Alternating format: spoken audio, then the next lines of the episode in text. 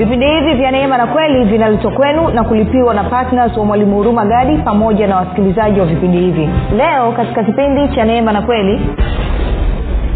Sasa nikuulize hali yako ya kifedha hali yako ya kiuchumi hali yako ya kimahusiano eneo lolote lile unamtegemea bwana kwa kiasi gani? Maanake biblia anatuonyesha wazi kwamba ukimtegemea bwana ana uwezo wa kukushindia. Lakini huwezi ukasema unamtegemea bwana kama moyo wako haujampa.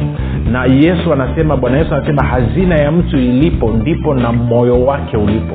Kwa hiyo huwezi tu ukasema mungu namtegemea wakati hujampa moyo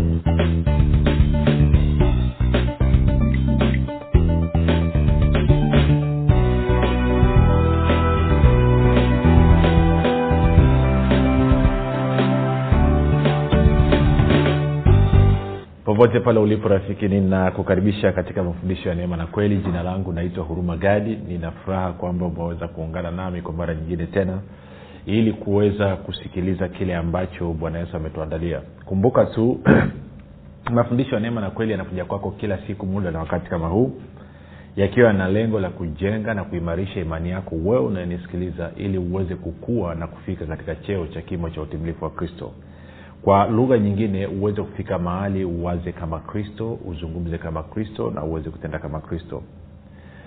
Zingatia kwamba kufikiri kwako kuna mchango wa moja kwa moja katika kuamini kwako. Ukifikiri vizuri utaamini vizuri. Ukifikiri vibaya utaamini vibaya. Hivyo basi fanya maamuzi ya kufikiri vizuri na kufikiri vizuri ni kufikiri kama kristo. Na ili uweze kufikiri kama kristo huna budi kuwa mwanafunzi wa kristo na mwanafunzi wa kristo anajifunza mafundisho ya neema na kweli ni kushukuru wewe ambaye umekuwa ukifuatilia kwa umakini mkubwa kabisa mafundisho ya neema na kweli vipindi vya neema na kweli. Na asante pia kwa kuhamasisha wengine ili waweze kusikiliza na kufuatilia mafundisho ya neema na kweli vipindi vya neema na kweli. Lakini nikushukuru pia kwa wewe kwenda kuwafundisha wale wengine kufundisha wengine ambao eh, wana wana yale ambayo umejifunza wewe umeyasikia wewe umeyaelewa wewe umeanza kuyafanyia kazi ongera sana.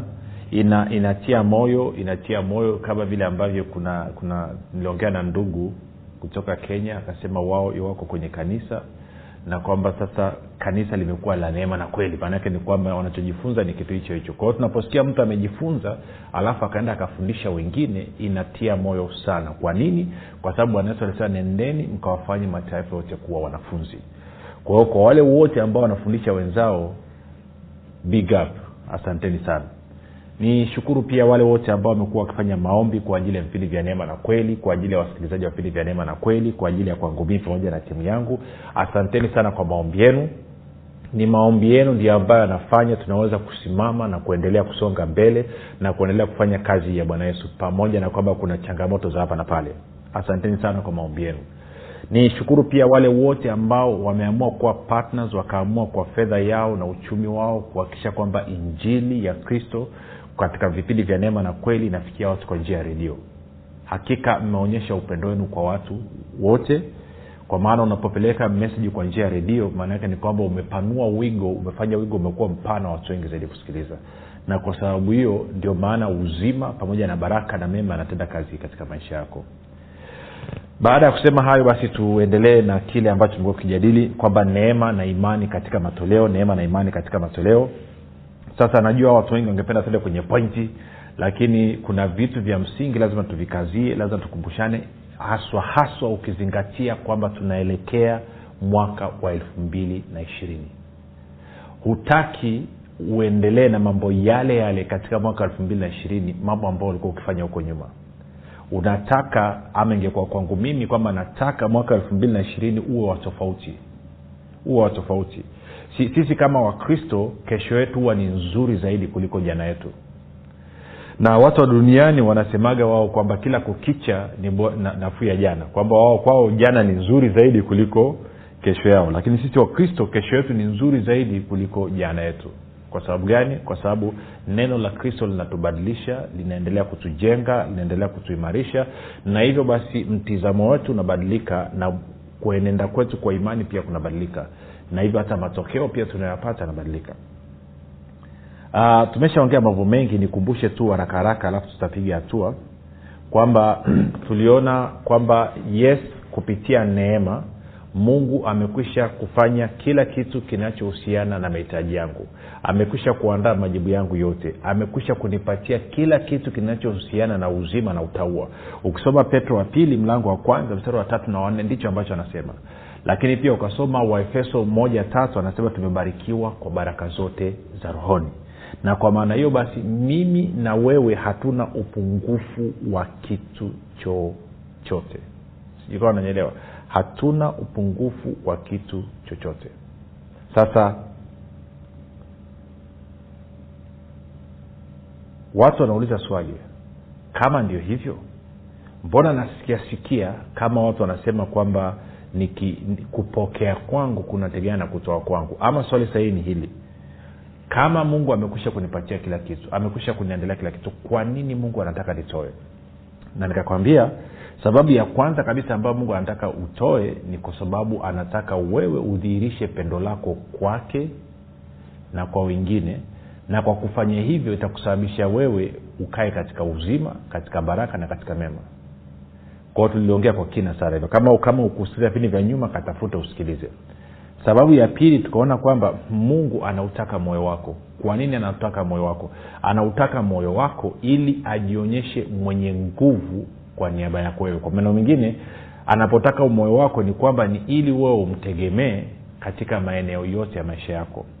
Na jambo la tatu ambalo tulikuwa tumeliangalia eh, ni kwamba mungu anataka awe ndio sosi yako awe utoshelevu wako. Sasa kuna mambo kadhaa ya kuzungumza hapa. Na kumbuka utendaji kazi wa mungu katika maisha ya mwanadamu ni kupitia moyo wa mwanadamu.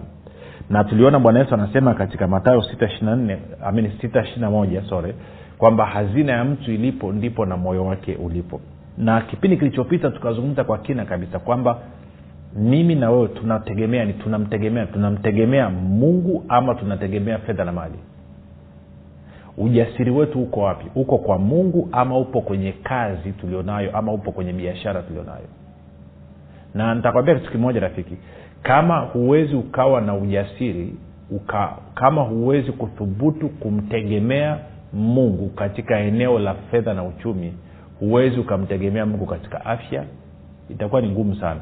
Unaweza ukasema sasa katika afya kwa sababu hujapata changamoto ya afya. Ikija unasambaratika kama ya dola mbili kwao hatua ya kwanza kabisa na kwa kuwa mungu ametuonyesha kwamba mali fedha na mali vina uwezo wa kushindana naye katika kukamata moyo wako labda tungefanya vyema kama mimi na wewe tungetilia mkazo na maanani na kukubali ndani mwetu kwamba unajua nini? Huu moyo niliopewa ni kwa ajili ya mungu neno limeniagiza kwamba nimpende mungu kwa moyo wangu wote kwa nafsi yangu yote na kwa mwili wangu wote. Kwao nafanya maamuzi ya kumpenda mungu. Sitaruhusu kitu chochote kiwe nje ya mungu. Sasa nilikueleza mambo kadhaa nika nika na, na problem ni kwamba mungu ukimkataa naye anakaa pembeni. Ukisoma kwenye nilikwambia kwenye kutoka thelathini na mbili utaona wana wa israel wanapotoka misri wanafika mlima sinai wanatengeneza ndama wa dhahabu alafu wanaanza kumwabudu ile ndama wa dhahabu. Na madhara yake ni kwamba ukisoma kutoka mlango wa thelathini tatu kwenye kitabu cha kutoka mlango wa thelathini tatu utaona mungu anamwambia musa sasa iko hivi nawapa malaika aende akawaingize kanani mimi sitakwenda katikati yenu kwa sababu shingo zenu ni ngumu. Kwa nini? Kwa sababu kwenye mlango wa thelathina mbili israel walikuwa wamemkataa mungu. Wameamua kuabudu kitu kilichotengenezwa kwa kazi ya mikono yao. Sasa tukiwa tunaongea hili twende zaburi ya mia moja kumi tunapiga stori tu za hapa na pale. Maana tukipigana mistari sana saa nyingine haiende lazima tupigane logic haleluya tende zaburi ya moja kumi na tano. Tuna mambo tunataka tuangalie. Haya sikia hii. Mia moja kumi na tano.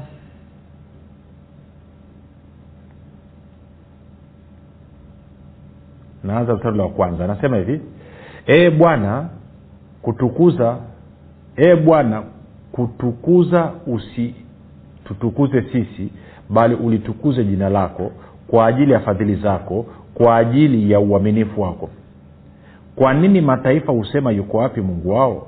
Lakini mungu wetu yuko mbinguni alitakalo lote amelitenda. Nne. Sasa ndo hapo nilikuwa napatafuta kwanzia mstari wa nne.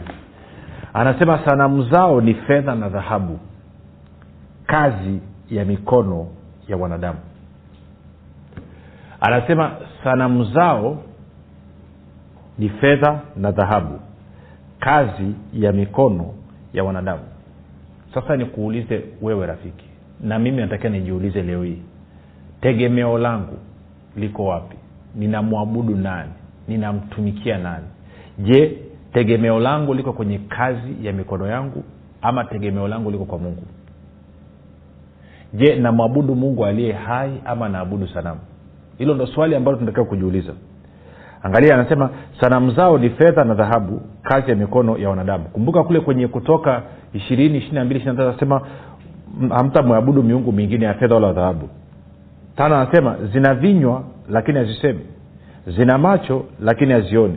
Zina masikio lakini hazisikii. Zina pua lakini hazisikii harufu. Mikono lakini hazishiki. Miguu lakini hazitendi.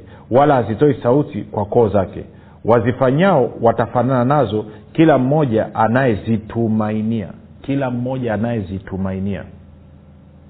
Sasa nikuulize rafiki na mimi nijiulize pia tumaini langu tegemeo langu liko wapi? Tumaini langu liko wapi? Ujasiri wangu uko wapi? Sasa turudi tena twende kwa mfalme hasa najua wengi amtae kusikia hiyo lakini tuende tukaangalia kuna kitu pale. Nyakati wa pili. Si mungu anataka kujionyesha mwenye nguvu kwenye maisha yako wewe rafiki na kwenye maisha yangu mimi. Lakini je tunampa fursa kwa kiasi gani? Tunampa uhuru kwa kiasi gani kufanya hivyo? Sasa kumbuka nyakati kumi na sita mstari wa pili mfalme asa ameenda kwenye hazina ya mungu akachukua fedha na dhahabu akachukua na fedha na dhahabu alizokuwa nazo pia alafu akaenda akanunua ulinzi kwa mfalme wa shamu mstari wa saba sikia nabii anavyomwambia. Wakati ule hanani mwonaji akamwendea asa mfalme wa yuda akamwambia kwa kuwa umemtegemea mfalme wa shamu wala hukumtegemea bwana mungu wako kwa hiyo limeokoka jeshi la wafalme wa shamu mkononi mwako. Je hawa wakushi na walubi hawakuwa jeshi kubwa mno wenye magari na mapanda farasi na wapanda farasi wengi sana lakini kwa kuwa ulimtegemea bwana aliwatia mkononi mwako. Anasema kwa kuwa ulimtegemea bwana aliwatia mkononi mwako. Sasa nikuulize hali yako ya kifedha hali yako ya kiuchumi hali yako ya kimahusiano eneo lolote lile unamtegemea bwana kwa kiasi gani? Maanake biblia anatuonyesha wazi kwamba ukimtegemea bwana ana uwezo wa kukushindia lakini huwezi ukasema unamtegemea bwana kama moyo wako haujampa. Na yesu anasema bwana yesu anasema hazina ya mtu ilipo ndipo na moyo wake ulipo. Kwa hiyo huwezi tu ukasema mungu namtegemea wakati hujampa moyo. Na njia mojawapo ya kumpatia mungu moyo wako ni pamoja na kupitia katika matoleo. Sasa sikia hii. Kwa maana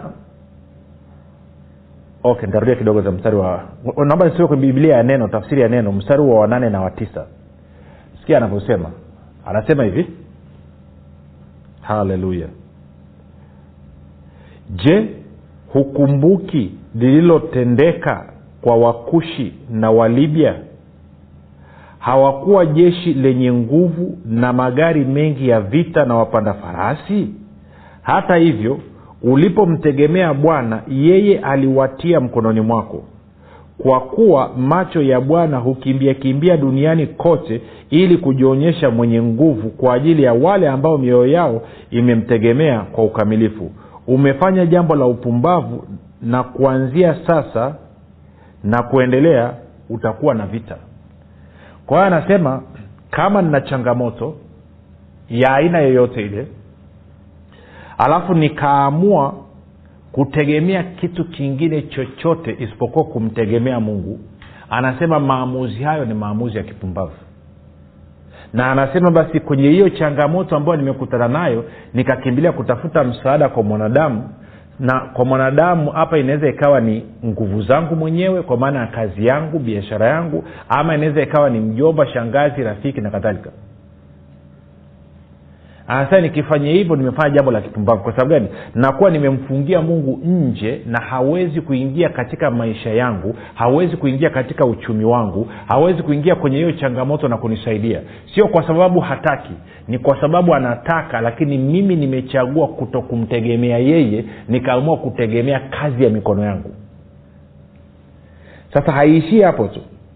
Hii stori ya hasa ukiendelea kuisoma moja moja tuangalia ule mstari wa kumi na kuendelea pale. Anasema hivi ndipo asa akamkasirikia mwonaji akamtia nyumbani kwa mkatale maana amemghadhabikia kwa sababu ya neno hilo. Na asa akawaonea baadhi ya watu wakati ule ule. Kwa maana wengine asa akakasirika kwani ameambia ukweli. Kama vile ambavyo kuna baadhi ya watu wakilisikia sasa hivi wanakasirika. Hawataki kusikia hii kitu sasa kumi na moja anasema natazama mambo yake asa ya kwanza na ya mwisho. Angalia yameandikwa katika kitabu cha wafalme wa yuda na israeli. Akashikwa asa na ugonjwa wa miguu katika mwaka wa thelathini na kenda wa kumiliki kwake. Ugonjwa wake ukazidi sana lakini hakumtafuta bwana katika ugonjwa wake bali waganga. Asa akalala na baba zake akafa katika mwaka wa arobaini na moja wa kumiliki kwake. Kwa hiyo anasema mfalme asa alipoumwa alipougua hakumtegemea mungu akategemea madaktari akategemea wanadamu. Sasa nisikilize. Kwenda hospitali si mbaya. Si tatizo. Lakini unapoenda hospitali imani yako na tegemeo lako liko kwa nani liko kwa mungu ambaye atatenda kazi kupitia huyo daktari ama tegemeo lako liko kwa huyo daktari bingwa. Kwa kuwa umeambia ni daktari bingwa basi una ujasiri kwake. Huna ujasiri kwenye mungu ambaye atatenda kazi kupitia mikono ya daktari. Sasa haya ni mambo ambayo nataka leo, leo tunakamilisha. Kwa hiyo nachotaka kusema ni kitu hichi. Utoshelevu wako wewe na utoshelevu wangu mimi anatakiwa awe ni mungu. Ndicho ambacho paulo anasema. Tuende kwenye wakorinto wa pili mlango wa tatu wakorinto wa pili mlango wa tatu anasema hivi na mstari ule wa tano. Wakorinto wa pili tatu tano. Anasema si kwamba tatosha sisi wenyewe kufikiri neno lolote kwamba ni letu wenyewe bali utoshelevu wetu watoka kwa mungu. Utoshelevu wetu unatoka kwa mungu. Utoshelevu wetu unatoka kwa nani? Kwa mungu. Hmm?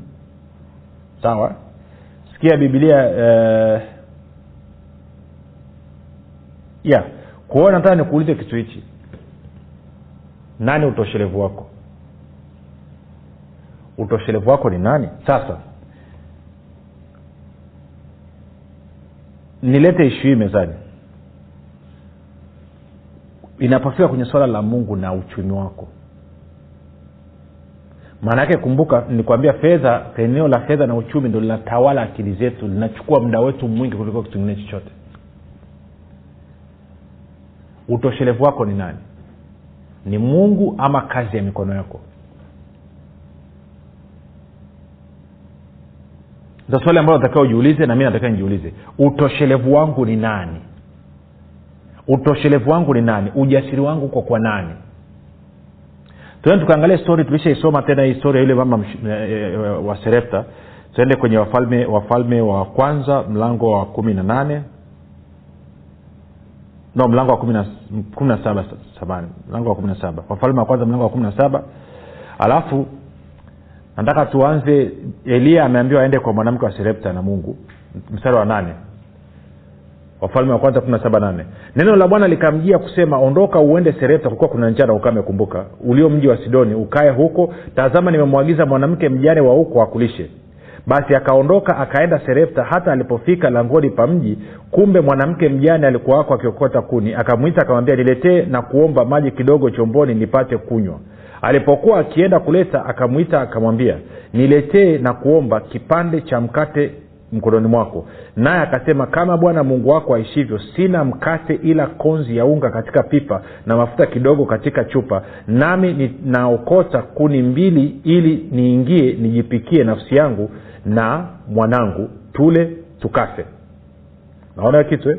eliya akamwambia usiogope enenda ukafanye kama ulivyosema lakini unifanyie kwanza mkate mdogo ukaniletee kisha ujifanyie nafsi yako na mwanao. Kwa kuwa bwana mungu wa israeli asema hivi lile pipa la unga halitapunguka wala ile chupa ya mafuta haitaisha hata siku ile bwana atakapoleta mvua juu ya nchi. Stop. Tusikilizani huyu mama amebakiza unga na mafuta ya kutengeneza mlo wa mwisho last meal. Na anamwambia eliya kwamba naenda kutengeneza ili mimi na mwanangu tule tukafe.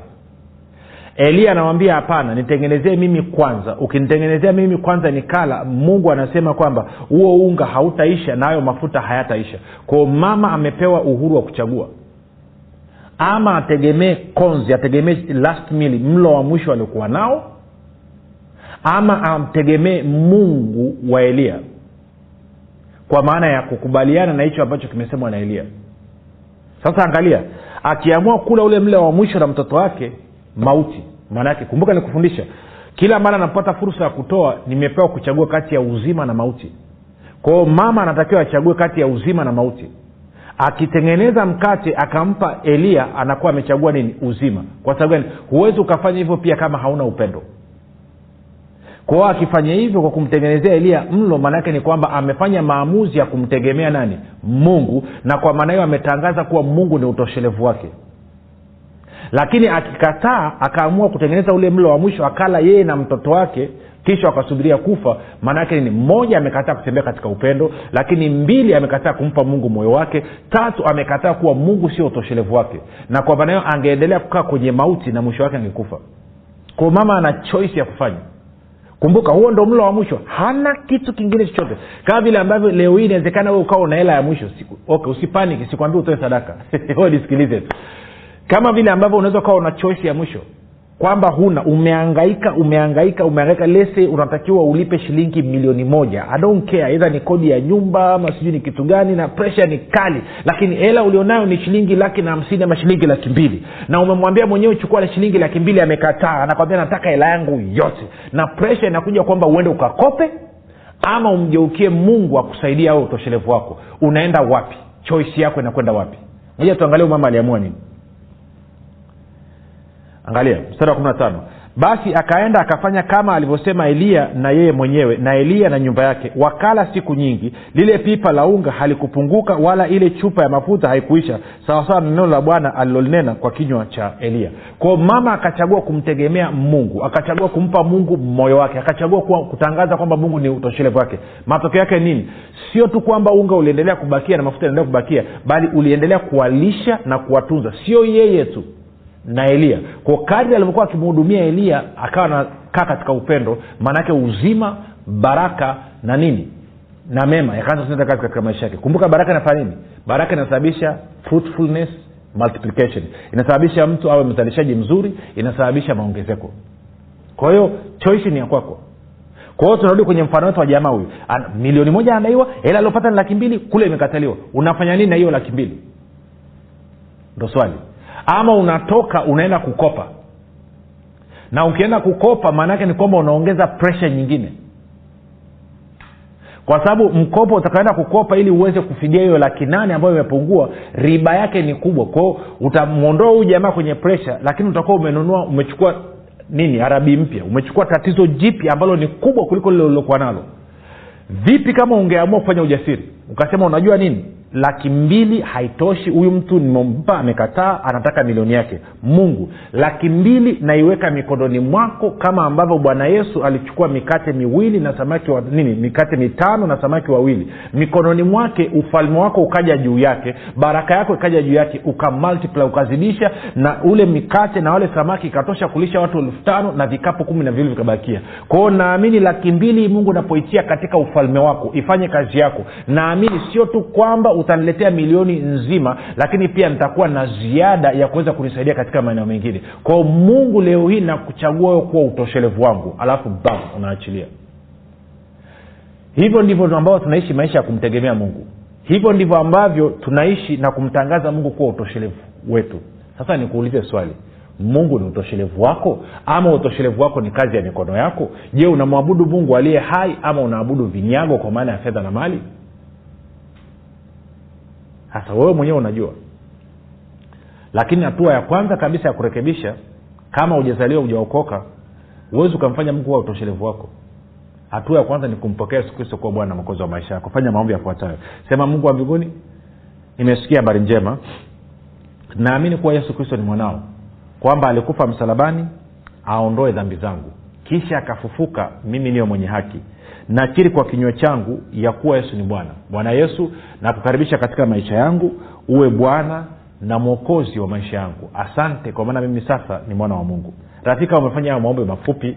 Ninakukaribisha katika familia ya mungu. Tuandikie tujulishe mahali ulipo tuweze kufurahi na wewe tuweze kusimama na wewe tuweze kuomba na wewe. Basi nakukabidhi mikononi mwa roho mtakatifu ambako ni salama. Ana uwezo wa kukutunza mpaka siku ile ya bwana basi mpaka hapo tumefika mwisho. Jina langu naitwa huruma gadi na yesu ni kristo na bwana mwalimu urumagadi anapenda kuwashukuru wanafunzi wote wa kristo waliotii sauti ya mungu na kufanya maamuzi ya kuwa patna vipindi vya neema na kweli kwa njia ya redio. Kama hujafanya maamuzi ya kuwa patna vipindi vya neema na kweli haujachelewa bado. Kwani mungu amefungua mlango mwingine kwa mwalimu huruma gadi ewe mwanafunzi wa kristo amua kumuunga mkono mwalimu huruma gadi katika kuhakikisha vipindi vya neema na kweli vinawafikia watu wengi zaidi kwa kutuma sadaka yako ya upendo ya kiasi chochote kupitia namba mpesa 764 5242 ama airtelmane 7895242 ama tigo pesa 6735242 nitarudia. Mpesa namba 7645242 airtelmane namba 7895242 tigo pesa namba 6735242 umekuwa